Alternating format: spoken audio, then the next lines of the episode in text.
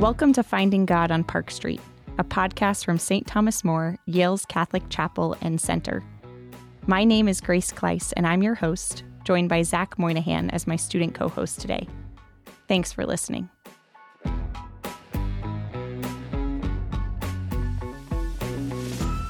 Father Ryan is many things to many people priest, pastor, mentor, friend, running partner, and chaplain to those of us at St. Thomas More. Over the summer break, he joined us to talk about his path first to the Catholic Church and then later to the priesthood, as well as what life is like for him these days, shepherding souls in the great city of New Haven, and especially on our campus. And if you've heard Father Ryan preach at Mass, you know he has some favorite and often repeated phrases that he tends to incorporate into his homilies. His greatest hits, as Zach calls them. So we ask him about those too. Let's dive in.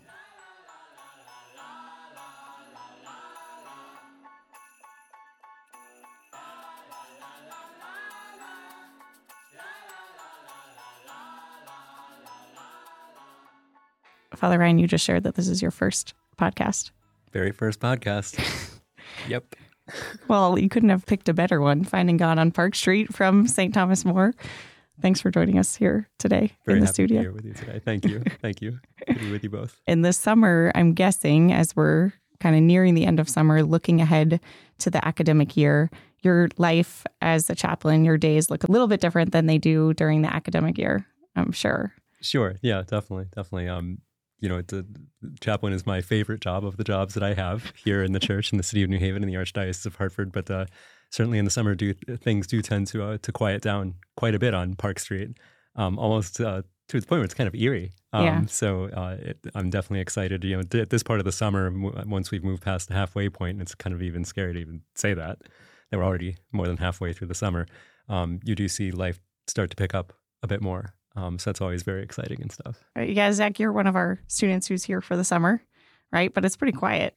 It definitely feels a lot different from the academic year. I mean, it's certainly been nice to go over to Mass on Sunday mornings, but I'm usually a 9 p.m. Mass goer. So going at 10 a.m. has definitely been a different vibe from what I'm used to, but it's been fun. I've been singing uh, with the choir. So definitely keeping uh, some of the traditions of the academic year going throughout the summer, which has been nice. But it's been a lot different in the sense that I tend to go to STM almost every day during the academic year, and I I just don't go as much, which has been sad. So I'm really excited for the academic year to get going again to um, to step foot back in that place and uh, get to see everybody after the summer, see what everyone's been up to.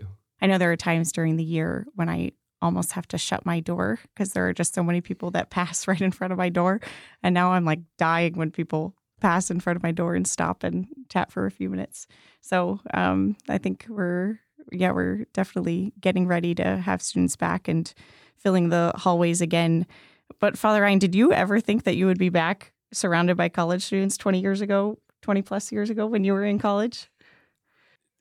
No, um, yeah, that's a. It's interesting the trajectory from um, when I when I you know, was a student at Trinity College from um, 1999 to 2003, quite a while ago. Um, 20 years. 20 was right. Yeah, years, 20 I years know. exactly. um, but uh, interestingly, I did. Um, I did spend a little, a couple years after college. Um, I, I coached. I was an assistant coach cross country and track, and did my master's degree at Trinity um, for a couple years, and then after that, I worked, uh, had a couple of different jobs, um, possible career paths before going to the seminary. And then one of my first assignments in the first few years of being a priest, when I was working for the Archbishop in the Archdiocese of Hartford, as a, I was working as the Archbishop's secretary and chancellor of the Archdiocese, which are basically office jobs.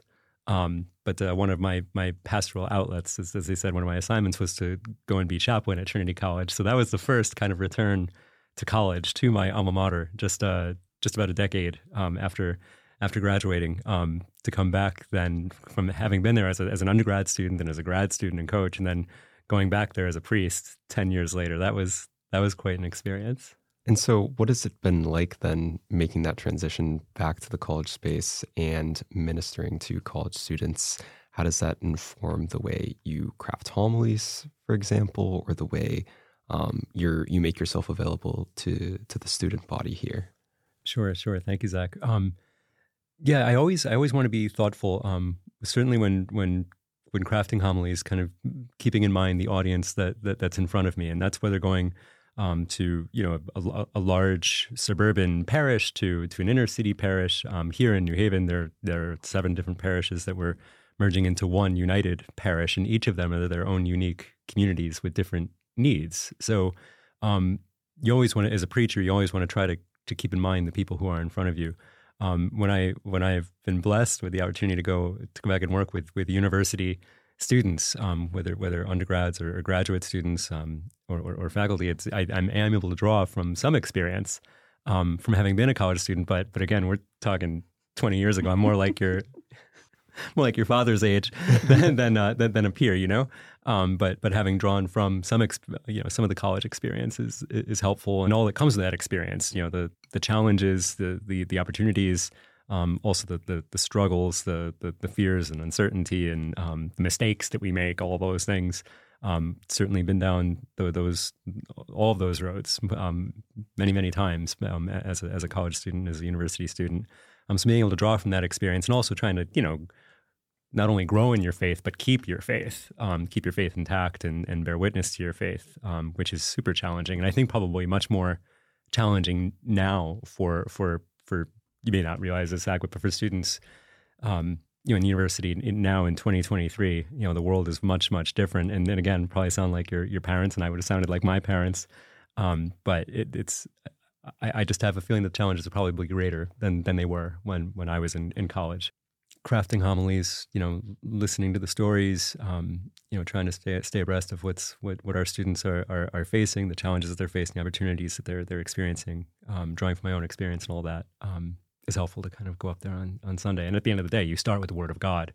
What is it that that God wants to say through Jesus Christ, His Word, and the Holy Spirit to to the people who are in front of you? What do they need to hear? So always approaching that with with a sense of of humility, of awe, um, and and certainly from the posture of prayer. You know, what is it that what is it that these that this audience needs to hear? What is it that these students need to hear? What is it that God wants to say to them through Christ and in, in, in the Word this Sunday? So I think that's always my approach. Working in this environment with our college students at Yale is constantly inspiring. I feel like we're on the front lines in some ways of the of the growing church and I agree. I'm I'm not 20 years out of college, but I'm further out than I realize a lot of times, and um, I am really inspired and amazed by our students who who make their faith and living as a disciple part of their identity as a college student which i do agree i think is just harder today. And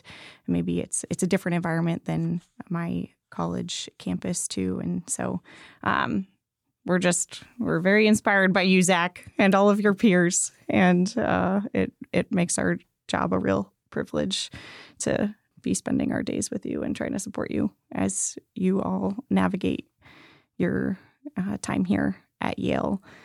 But Father Ryan, going back before college, because I've only ever known you as Father Ryan, Zach's only ever known you as Father Ryan. You weren't always Father Ryan. You weren't always Catholic either. No, no. Could you take us back to early childhood growing up in the the great town of Manchester, Connecticut. And it is a great town of Manchester, Connecticut. Very proud of being from uh, from Manchester, Connecticut, east of the river. Um, yeah, so um, so already dated myself a little bit. Twenty years out of college, so born in 1981.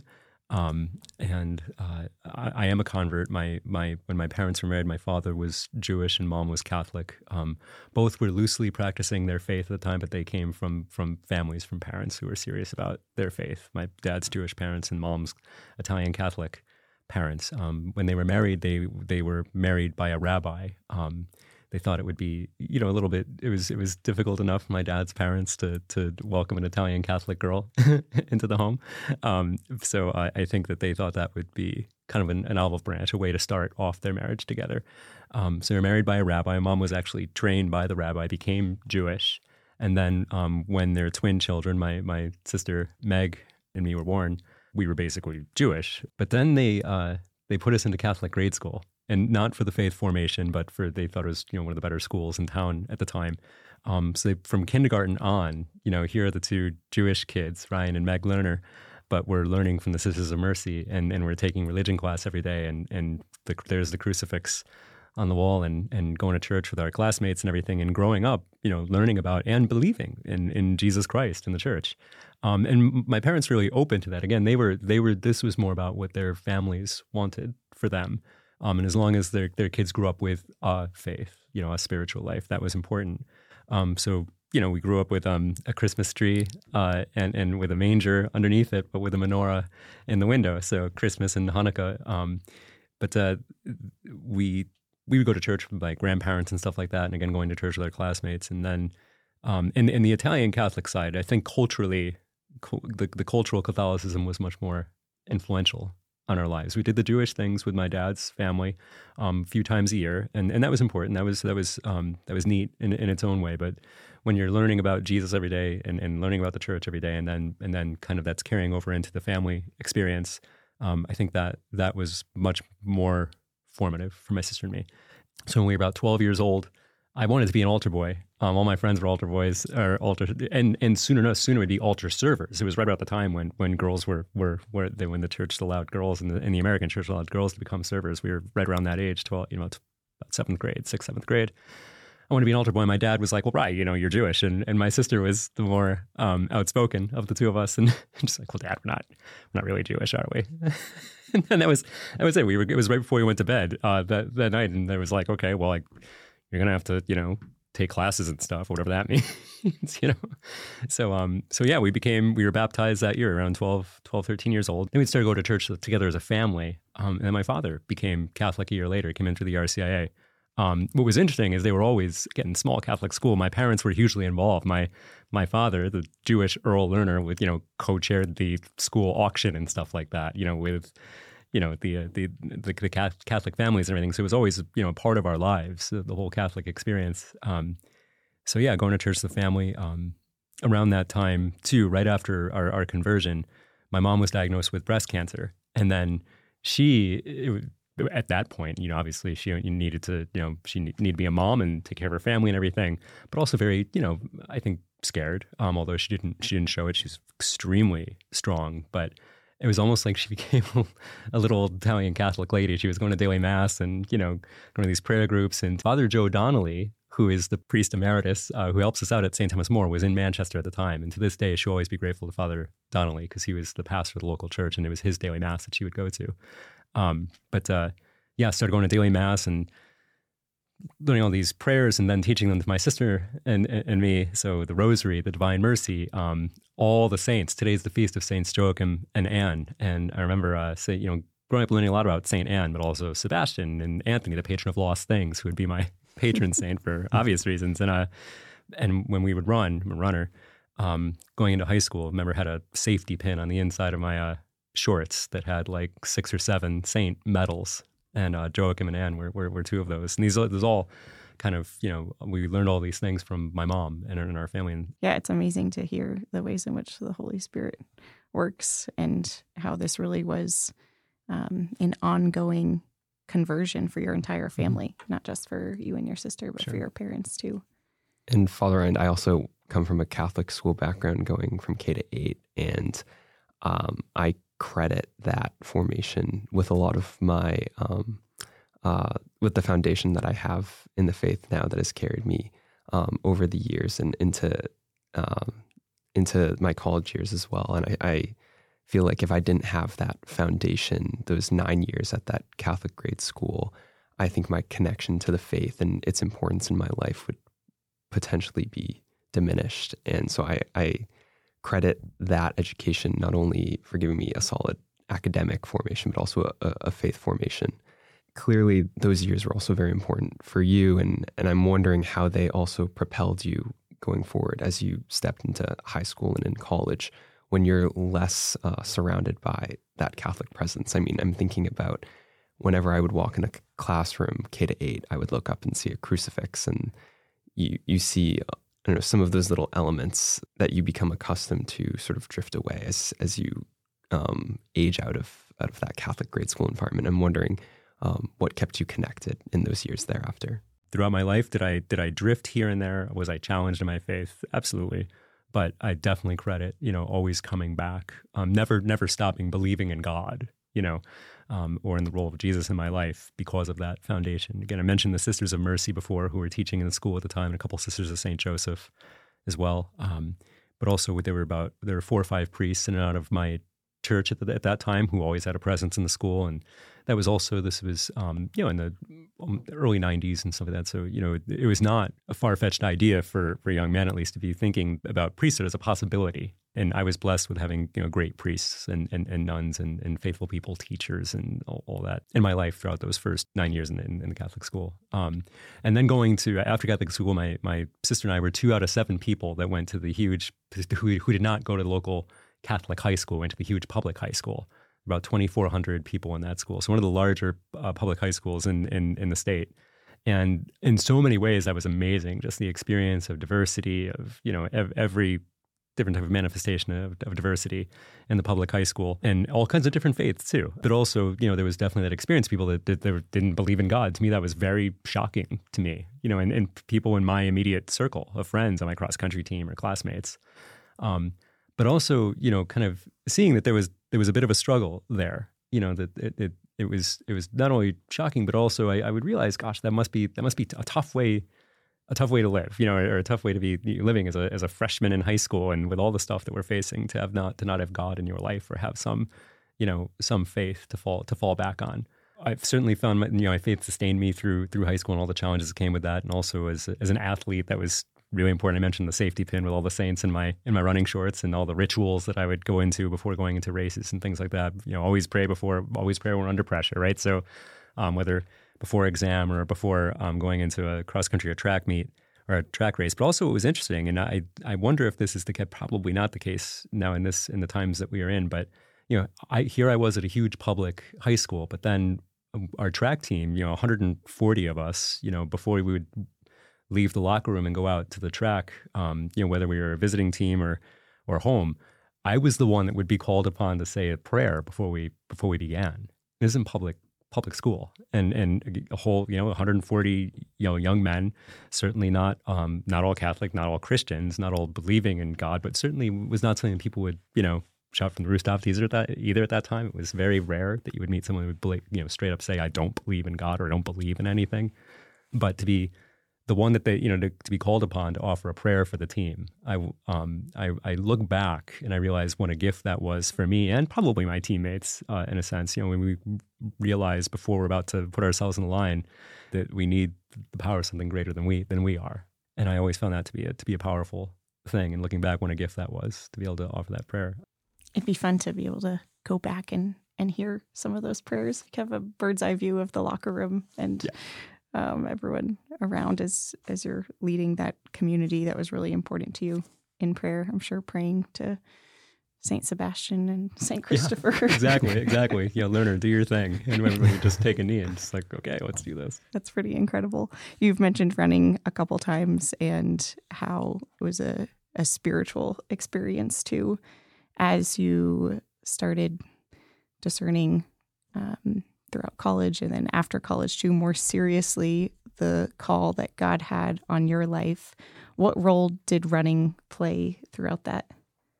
Sure. I always I, th- I always think of um the film Chariots of Fire and Eric Liddell saying that you know when I you know um, he was talking he was he was Eric Liddell was a was a missionary um, but he was also an Olympic athlete, and um, you know his at least in the as the film tells it, his sister was thought that his his running and his uh, you know Olympic pursuits were pulling him away from what God really wanted him to do, and that was to be a missionary. And he said to her, you know, God God made me for the for the missions, made me for China. He was going to China. God made me for China, but He also made me fast. And when I when I run, I feel His joy in me running was a way in experiencing like you know obviously fully alive and also pushing yourself to your limits and and that experience of doing what god made you to do in a, in a very specific way.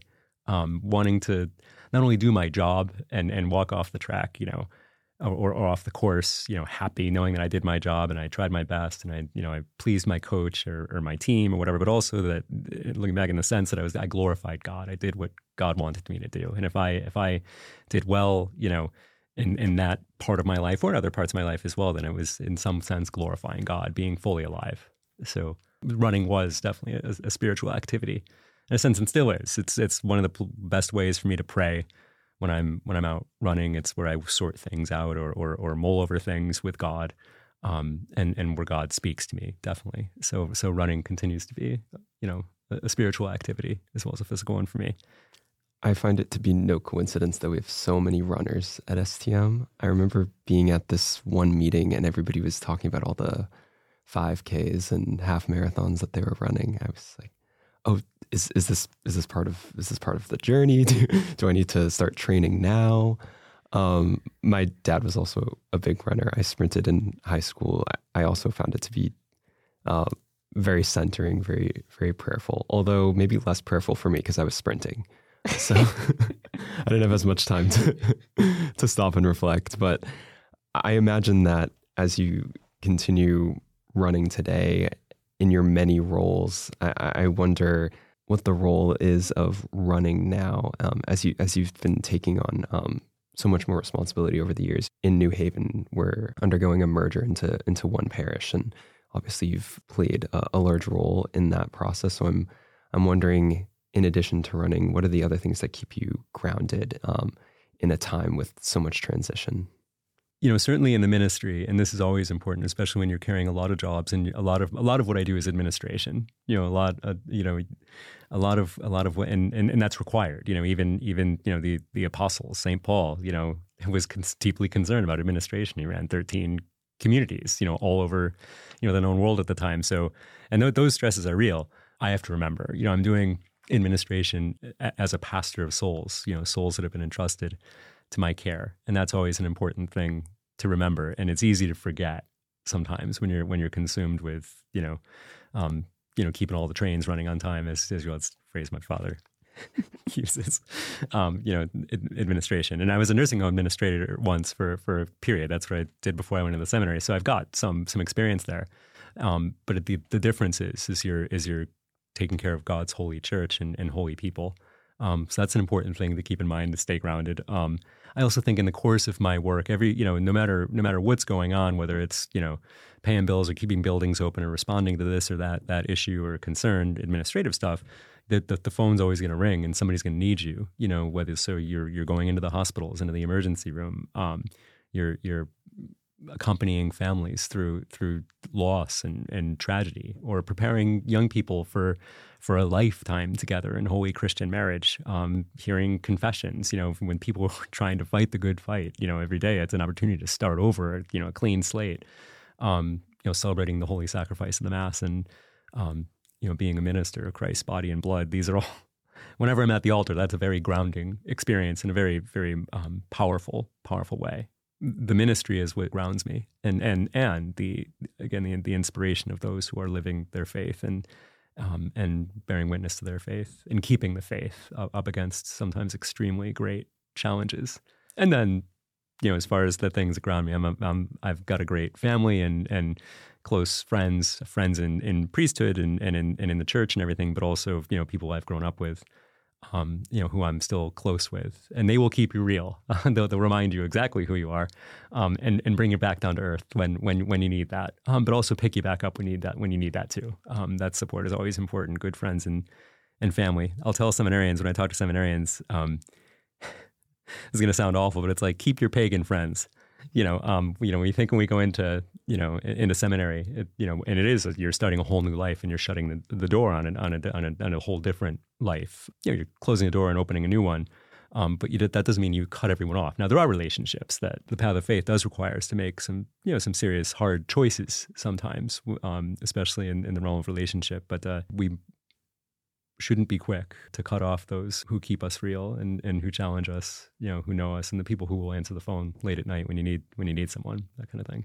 That's why this campus community is so special in that you, Zach, and your peers are randomly placed with suite mates from all different backgrounds and faith traditions and perspectives and worldviews. Um, but we also have this Catholic community at St. Thomas More where hopefully one does become part of the community and forms friendships that have faith in common, which are really needed in order to sustain one's faith and to hopefully grow it during your time here at Yale. So, um, yeah, I think that's very wise advice that you pass along to the seminarians and good for all of us too, in that community is important and obviously a faith community is important too, but also those people who've who've seen us as we've been emerging into who we are and who God has created us to be. That those are important relationships to retain too. We started our conversation uh, about college, and it's very pertinent to me as someone who's going through it. And I completely agree with you, Grace, that it is such a blessing to be surrounded by so many different types of people here at Yale. It makes for great conversation. And at STM, we have the great opportunity to invite members of different faith traditions um, to the Golden Center. Uh, as part of the ACT committee, one of my favorite things to do is our uh, fellowship and action dinners, uh, where we bring members of different faith communities uh, over to the Golden Center. Uh, we sh- we share dinner, uh, share stories and fellowship, and complete small acts of service. Um, and, and I think those little bits of service are things that sort of extend beyond faith tradition in really beautiful ways and, and bring us together. College years are definitely a time of a lot of questioning. I've had my fair bit of uh, questioning, and I've always relied on my peers and also the chaplains to get me through it. And so, Father Ryan, I'm I'm wondering through your formation, I think we've we've talked about the great importance of of Catholic grade school. Not everybody has that, and even if you do have that, it's not a given that you stay with your faith, and it's not a given that you also become a priest. So I'm wondering, what were those moments that sort of were turning points for you that positioned you and and and put you on this trajectory into the priesthood, and what have been those transformative experiences for you over time? with that foundation on everything, obviously, like as a convert looking back and everything was, uh, those were, were important experiences in my life. Yeah. So college, loved college. Um, and I, you know, I went to a small New England liberal arts college, Trinity College, one of the uh, 11 uh, NESCAC schools, you know, Trinity College, Wesleyan, Tufts, Amherst, those colleges. So loved college and um, running was a big part of that. That's why I ended up going to Trinity. Um, just, uh, I would never have chosen to go to school 15 minutes from home. Trinity's in Hartford, um, but it was it was for running um, and and being on that team which was certainly formative and helpful. Was interesting is, you know, we talk about, we mentioned the, the, the amount of runners who are involved in our ministry at St. Thomas More. Um, most of my team on, on, the cross country teams, men and women's, uh, the, the, men from the men, both men and women's teams, uh, were were were practicing Catholics. So you know, on Sunday night, usually, you know, we'd we'd all be there. Um, and and you noticed when one of us was not there, um, or we'd be eating together late, or break from study. And It's like you're going to church, that kind of thing. Um, so that was really helpful. We had mass at 10 p.m. I think 9 p.m. is late for us now. We had 10 p.m. when I was in college. Um, so that was always important and, and, grounding. Now I did, you know, there were times that I drifted, or if there was something, you know, I felt at the time was more important, which obviously there's nothing more important than taking that break and getting to mass. But obviously we've also seen when we're really, really stressed out, sometimes church is the first thing to go when we need it the most, right? So um, you know, drifted here and there, but it was always, you know, pretty present, you know, at, at mass. And that was, I was always grounding, um, you know, amidst all the exciting stuff that goes on in college and all the temptations that come with college and the challenges and everything else, you know, having a pretty ground, pretty solid faith life was important. Um, I was also a world religion major, and that was I will always be grateful for that formation. I look at it as formation. You know, realizing that it really is ingrained in in every human person to be drawn out of themselves towards their toward, towards God, whom we call God, the Creator. Um, but it's really ingrained in the human person that they're that they're made for God. You know, God. We, we've been made to be in relationship with with our Creator. Um, and you see a little bit of that in all the world religions, and you know, and, and I think it's Lumen Gentium, one of the Vatican II documents says there are seeds of truth in all the world's religions, and I and I was able to kind of examine that, and through that major, I was a double major, history and, and world religion. So a couple uh, formative things. It was my sophomore year I was visiting a friend of mine at Northeastern, you know, in the in the summer, um, and you know, big party, that kind of thing. Uh, and during the the party, it got you know you cram like you know fifty people into this tiny apartment in Boston without air conditioning. So in July, so I stepped out to get some air and stuff, and I was in an alley, and there was a one of these great big dumpsters. As somebody was moving out, you know, tossing all this stuff out and into this dumpster, and there was movement from behind the dumpster, and somebody came around from behind the dumpster, and it was it was a homeless man um, and I was, you know, first a little, a little frightened in the moment. It was just the two of us there in the alley, and I'm thinking, oh, you know, here, you know, here it comes, and you know, got all um, nervous, concerned for a moment. And he came up and and basically we just started chatting together. And you know, kind of learned about him a little bit. He was someone who um, I, I, believe he was in, in Vietnam and he came home from Vietnam and then, you know, basically was rejected by his family, friends, community, and came home with a ton of uh, issues, you know, post traumatic stress and depression and regret and um, drug addiction, all these things, and basically would spend his life on the streets. Um, you know, kind of shared his story a little bit while I was talking with the guy, I just kept feeling, I just kept thinking about Jesus. I just like, you know, thinking like, you know, this is how it happens. You know, Jesus is, you know, in this person or Jesus is present here or something like that. And at the end of our conversation, he said to me, and I will never forget this. He said, he hugged me. First of all, that was interesting. And then, and, and then he said, never be ashamed to cry. And I always, you know, I was not crying in the moment. I was not, you know, and I, that just shook me. And I, and then then that then I felt like, oh my gosh, you know, now I was hit was was struck with a lot of like with emotion and never be ashamed to cry. And and then he just he you know went his way. And that was the end of the conversation. I remember just looking back, I, and I still believe, you know, this this is Christ speaking through this person.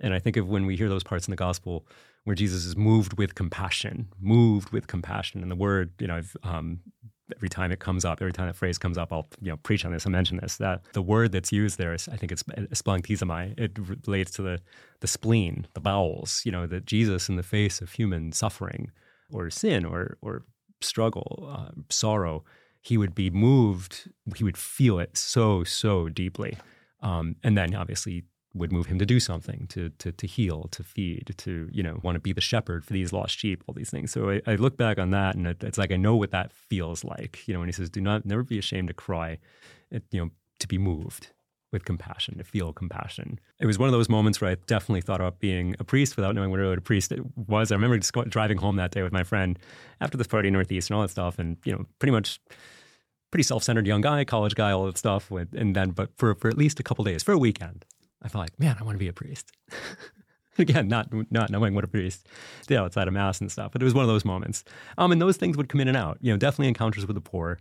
Um, there was one in, uh, you know, remember I was blessed with the opportunity to travel abroad the summer before my senior year of college in in Florence, Italy, and in all over Italy. But you know, there was a um, I was on the Ponte Vecchio, you know, the place where all the uh, jewelry shops are and stuff. And I bought, I was getting my mom a, uh, you know, a medallion of our Blessed Mother. It's good. The image is one of my favorite images of Blessed Mother, Madonna of the streets. It's a very young um, image of our Blessed Mother. Um, the artist made the image after his younger sister, who's like 15 or 16 years old, holding their baby brother. Bought this beautiful medallion with that painting on it.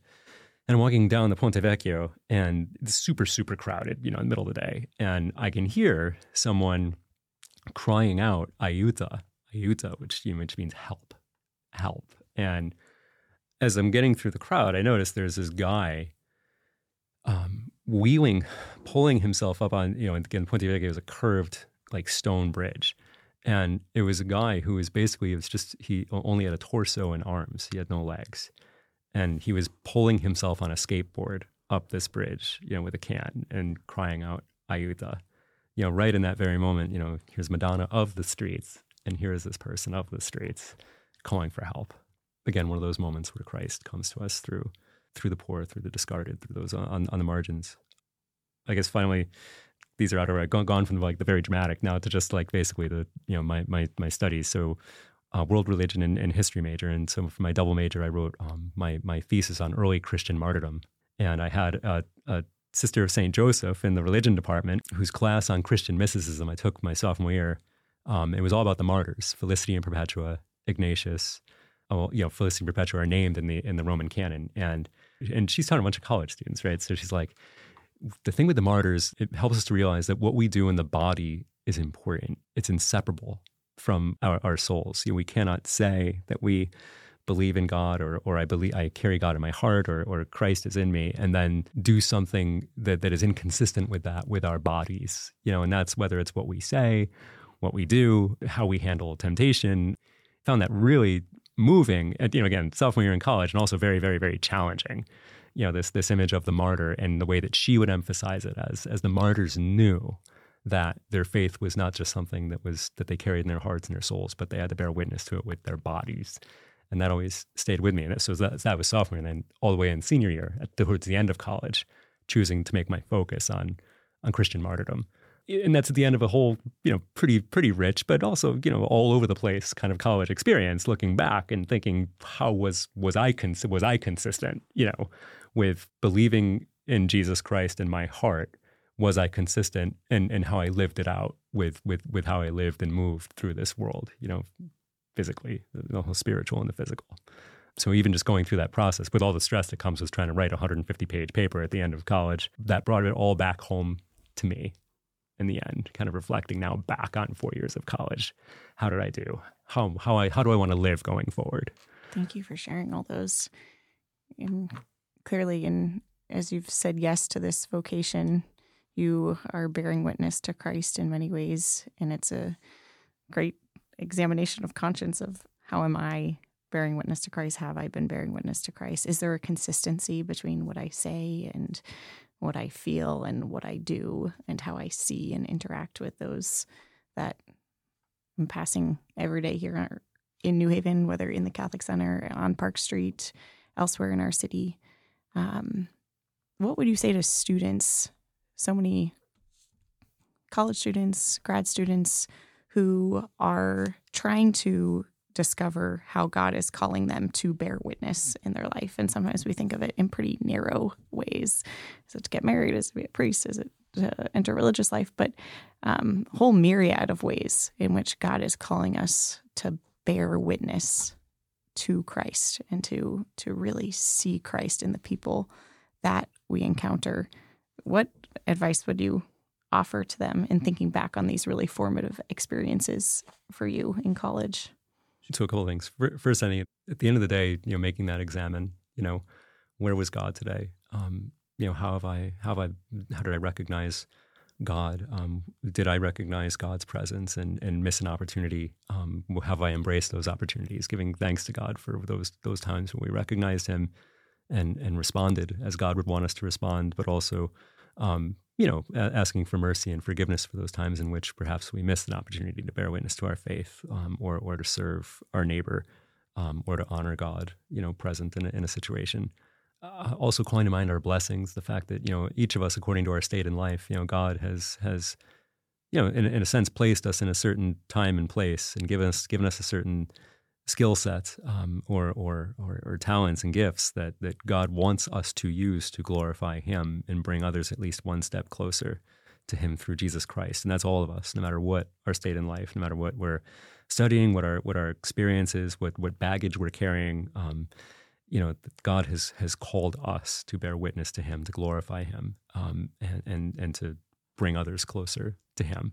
Um, and each of us will do that in our own very very unique way um, with with our words and how we're living um, and how we're accompanying those around us, um, and, and and carrying out the good work that, that God has entrusted us to do. You know, again, according to our state in life. This phrase that I often use, you know, we are the ones who bear the name and loving presence of Jesus Christ in the world. That is what a Christian is. And I don't remember whether I heard something like that or whether it was just something I just started saying a lot. You've trademarked it now.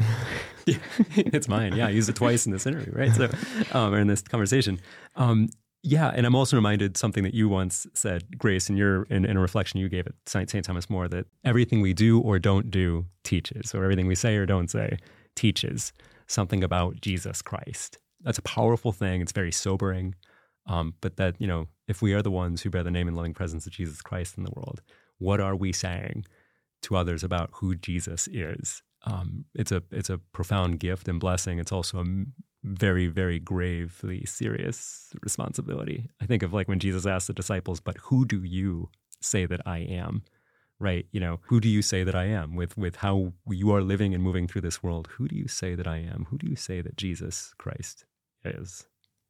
That phrase is actually one of the things I remember from my first year of college, and it's it's sort of a, a reflection that I've been having. The "Who do you say that I am?" Um, that's something that I think about um, about um, my identity as a Catholic Christian and how I bear that name and loving presence. Um, to, to, to to quote your your trademark phrase, and that's actually the perfect segue because this is a question that um, our our listeners are dying to know about. It is your suite of trademarked phrases. These are these are things that we hear and and we know it's the flagship Father Ryan experience. And I just want to name a couple of them and I want to see if you have any reflections on where where they may have come from or what they or the power that they hold for you. So you've already said one of them. It's bearing the name and loving presence of Jesus Christ as Christians. Another one is God doesn't call the qualified, he qualifies the called. And a fan favorite is in this local manifestation of Jesus Christ at Yale University. I'm wondering if you had any thoughts on these phrases. Okay, well, I'm going to make a confession on the second one. God doesn't call the qualified, he qualifies the called. I'm almost certain that I picked that up from someone. And I want to say it might be Father Pat. He was great for the uh, for the one-liners too. um, and I, I, think it might have been him, but I could be totally wrong. Um, I love that that's attributed to me though, so I'll take it. But uh, but I, I, will say that that's really um, I think that's I mean it's important. I remind myself of something like that. That you know none of this we can do on our own. Whether it's you know being consistent with what we carry in our hearts, with how we live and move through this life. You know again what, how we how we live in the body and move through this world. Um, how we fight against temptation, how we strive to be holy, um, how we carry this weighty responsibility of being being a Christian in the world. Um, or to, or to try to see this through one day to another. You know, can't. Um, it's very it's very tempting to think I don't I don't have what it takes, or this is too too heavy for me or too scary for me. That you know, but it, that sense that God has called us, God's going to give us what we need um, to get through it. That's grace. No, not something we can do alone. So um, yeah, sure. So yeah, the local manifestation, the body of Christ. Um, I was thinking about this. I um, I in seminary, I had this awesome professor, Monsignor Paul McPartlan, who is from uh, England, and he taught us uh, ordained ministries, and all of this tied to the Eucharist, the priesthood of the ordained and the priesthood of the body of Christ. The two cannot exist without each other, and and a lot of this is, he based in, in in the Eucharist, you know, which builds up which builds up Christ's body and bride, the church. Um, and he presented two models of the church. Um, this is yes, this is going to sound much more like basically like a class and not this. This is where I'm. This is where I got it from. I think um, the two models of the church that we might kind of keep in mind. So you have like a triangle, like a tiered triangle, the hierarchical um, model of the church, and you can look at the church triumphant, the church uh, militant, church penitent, and the church penitent. Very good, Grace. Thank you. Um, so the, the, the three realms of Christianity and of, and of church, but also in the world, you have you have you know the Pope, the the the bishops, clergy, lay leaders, laity, and this whole you know the hierarchical image of of the church, um, which you know which is necessary. We are a hierarchical church, but he also um, presented the image of the church as more of like a horizontal image, and it's based on all of the Eucharistic communities throughout the whole world that have their center in Rome. So you, maybe you look at like, like at least think of like the flying saucer diagram. You have at the center the circle, which is the Pope in Rome, um, the, the, one who sits in the chair of Peter. And by exercising his priesthood through his celebration of the holy sacrifice of the Mass, that's what unites all of us throughout the whole world through our celebration of, of the Holy Eucharist. Um, even that image that we have, that, that thing that we do in Mass, we break off a little piece of the host and we drop it into the chalice that reminds us of back in the early church when the church was much smaller, when the bishop would be the, the, the, the head priest of, of the Eucharistic community. And as it got bigger, there would be, you know, Eucharist being celebrated in different places throughout the, the you might think of a big city like Rome or in the other villages, and, and a piece of the host that was celebrated from the bishop's mass or the, or the, or the central priest's mass would be brought around to all the other communities to remind themselves that we're united through through the one bread. And that's what makes us one body in Christ. And so to this day, when we do that, it reminds us that we're, we're all tied together through Peter and Rome, but it brings us all together as one body of Christ. But each of us, whether as individuals, those bear the name and loving presence of Jesus Christ in the world, or in our various Eucharistic communities, we're local manifestations of the one body of Christ. So none of us are just an isolated bubble the church, sometimes we tend to think of ourselves like that, you know, and, uh, you know, it could be Thomas More, it could be this parish or that parish. We have a very parochial image that it's all within these four walls. What happens here, this is our special little place. And, you know, we're the enlightened ones or whatever, or we're unique in this special way. And everyone else is out there. And it's like, no. you know, we are we are one church. We are one body of Christ. We just happen to be this local manifestation of it.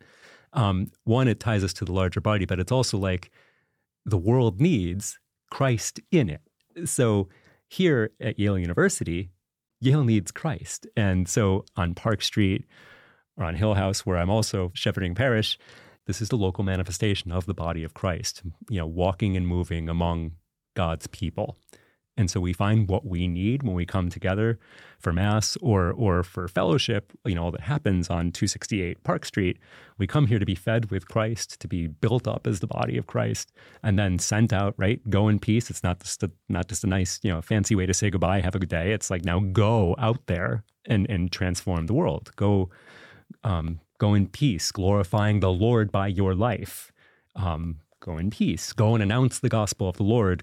Here is now Christ moving among God's people, the hundred of you, or the 200 of you, or every little gathering of, or the six of you, you know, depending, you know, um, this little gathering of Christ, this local manifestation of the body of Christ is now going out there as Christ's, you know, you think of the prayer of Teresa of Avila, right? God, you know, Christ has no eyes but yours, no, no, um, no mouth but yours, no feet to walk around the world doing good um, or hands to express, con- you know, to serve or give compassion. I'm totally, you know, paraphrasing her beautiful little prayers. Sorry about that, but it's it's true. You know, we are we are um, those who bear the name and loving presence of Christ in the world, but as this local manifestation of the body of Christ here in New Haven at Yale.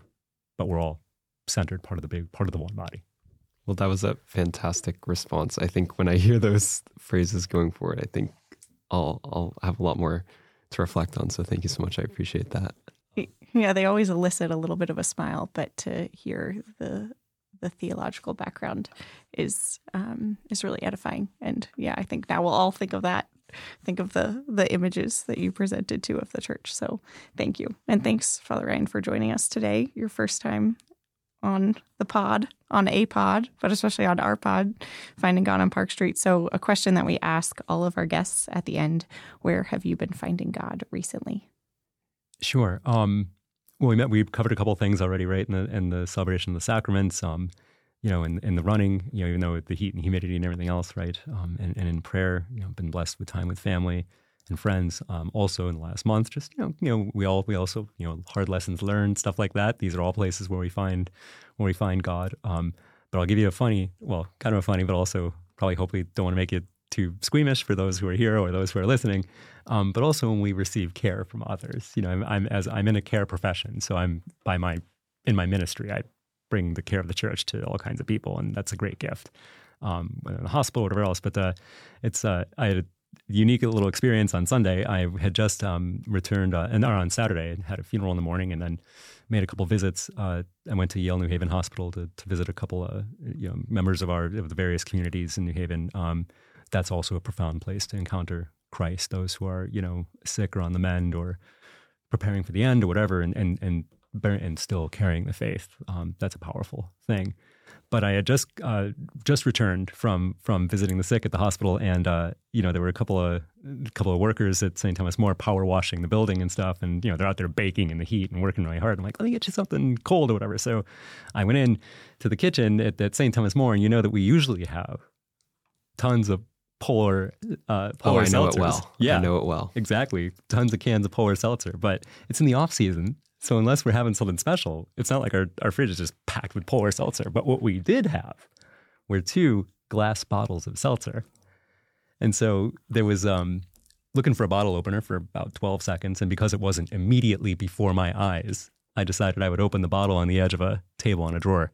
And after a bit of a fight, the first one did open, but then the second one the bottle won and uh, you know kind of exploded in my left hand here. So, yep, had quite a little cut and uh, realized quickly this was not something the band aid was going to take care of. So went straight back down to the hospital. Thankfully, from Park Street, it's just a couple of lights, and just drove myself straight to the emergency room and um, you know went in and got it, you know, got stitches, but. Uh, it was a blast, I have to say. the, the, um, the nurse, the first, it. the first nurse who took care of me, Jamel, um, I guess the cut was so. Um, and you may all want to totally cut this off, but I guess the cut was was was so deep and clean that she, this was really this was kind of great. So she calls two other nurses in to take a look at it. So they're all poking and prodding at it, and she's like, "See the fatty tissue in the epidermis?" And they're like, "Wow, that's great!" And they're um, just having a blast with this whole thing. And uh, and then um, the nurse Giselle. Uh, not a nurse, a resident. This is also the first couple weeks of residency.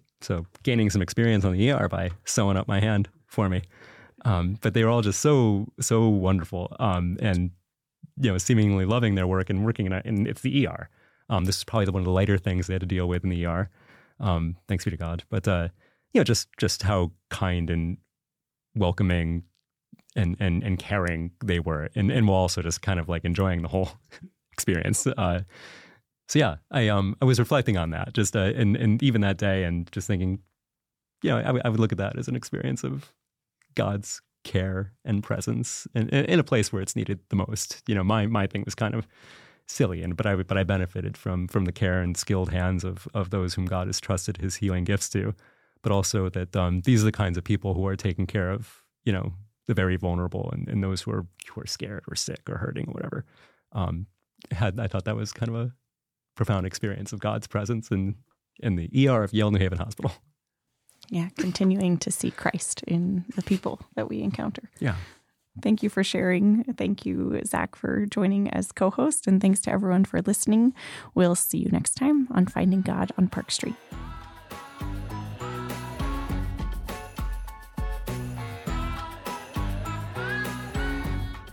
If you enjoyed listening today, please share this episode and leave us a rating and review. The producer of this podcast is Robin McShane, Director of Communications at STM. Sound mixing and editing are by Ryan McAvoy of Yale Broadcast Studio, and graphics are by Mary Lou Cadwell of Cadwell Art Direction. We hope this podcast encourages you to seek God's presence in your everyday life. Thanks for listening and be assured of our prayers.